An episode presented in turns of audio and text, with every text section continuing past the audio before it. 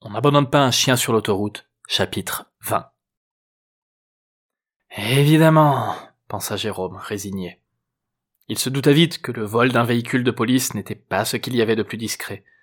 La voiture devait certainement être munie d'un émetteur permettant d'en retrouver la trace au plus vite. N'importe quel flic de n'importe quelle gendarmerie du coin n'avait plus qu'à attendre que la bagnole cesse de bouger pour venir interpeller le conducteur et ses acolytes. Avant même que les bleus n'achèvent leur sommation derrière la porte, Jérôme leva les mains et se rendit sans exposer la moindre résistance. Tous les occupants du bungalow furent menottés sans ménagement. Papicole eut à peine le temps d'émerger de son sommeil. Juliette s'offrit le plaisir de cracher sur les chaussures de son assaillant, juste pour la forme. Émile fut contraint de subir le même sort que ses invités, en tant que potentiel complice. Son fils et sa bru furent tirés brusquement d'un chaste sommeil, sans que quiconque ne daigne leur expliquer ce qui se passait. Au passage, Jérôme s'offusqua que Milou ait pu lui trouver la moindre ressemblance avec ce quarantenaire au visage fade. Seul Jacques manqua à l'appel. Jérôme osa espérer qu'il trouverait un moyen de les tirer de là, même si la probabilité d'une telle issue semblait bien mince. Les quelques traits de caractère dévoilés par le terroriste depuis le début de l'histoire suffisaient pour en déduire qu'il aurait plutôt tendance à fuir en solo avec les mallettes qu'à la jouer collectif et à aider ses compagnons. Ceux qui jugent sur les apparences auraient même pu ajouter qu'il n'avait pas une tête à se sentir redevable d'avoir été lui-même secouru par Jérôme et sa bande à la suite de son récent attentat. En les conduisant à l'extérieur, les flics précisèrent à leurs prisonniers que ceux qui n'avaient rien à se reprocher seraient libérés dès que la situation aurait été mise au clair, tandis que les coupables iraient passer un sale quart d'heure au poste, voire plus si affinité. Jérôme obéit en les suivant d'un pas penaud. Autour d'eux, des lumières timides commencèrent à réveiller les fenêtres de bungalows voisins. Sous un mince sourire, Jérôme s'imagina que les quelques résidents présents au camping s'uniraient pour leur venir en aide et neutraliser les flics. Il tout sauta en se rappelant la période à laquelle il vivait. Au XXIe siècle, plus personne ne venait en aide à des inconnus. Personne n'était plus capable de laisser de côté le précieux confort de son individualité pour s'unir aux autres, quelle que soit la cause à défendre. Personne ne se révoltait contre l'autorité, à part le samedi après-midi de 14h à 17h, et encore, à condition qu'il n'y ait pas un match à la télé. Et bien entendu, s'il s'agissait de venir en aide en pleine nuit à d'évidents coupables face à une armée de bleus casqués et armés, ça réduisait à néant les sauveurs potentiels. La fouille au corps entamée par les flics l'obligea à ravaler sa rancœur envers la société contemporaine.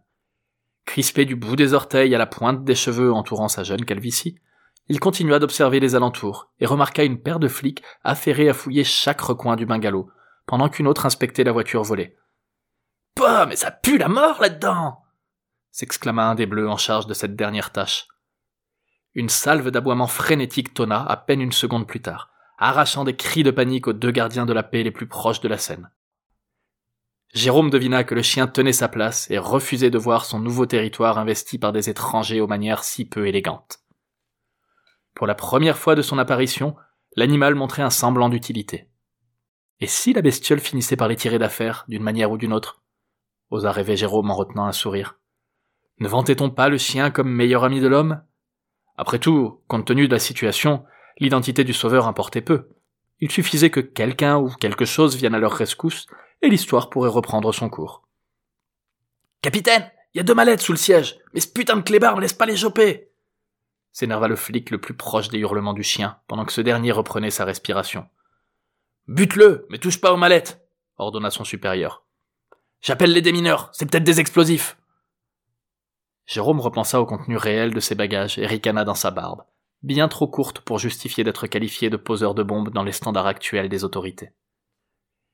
Il leva les yeux au ciel vers celui qu'il observait depuis là-haut, qu'il soit Dieu lui-même ou un simple narrateur de roman, et pria pour être libéré et transporté au plus vite en Espagne, au moins pour que le chien soit épargné. Les paupières fermées, il attendit la détonation. Un premier étouffé le fit sursauter. Un second lui arracha un frisson.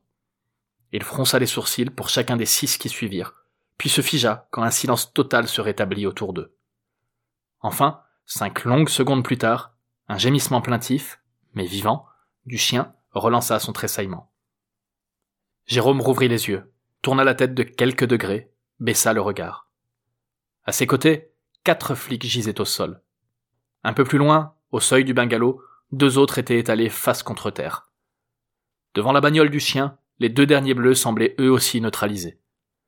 Après une profonde inspiration, Jérôme expira un Merci, soulagé, en direction des étoiles. Puis une voix dans son dos lui glaça le sang.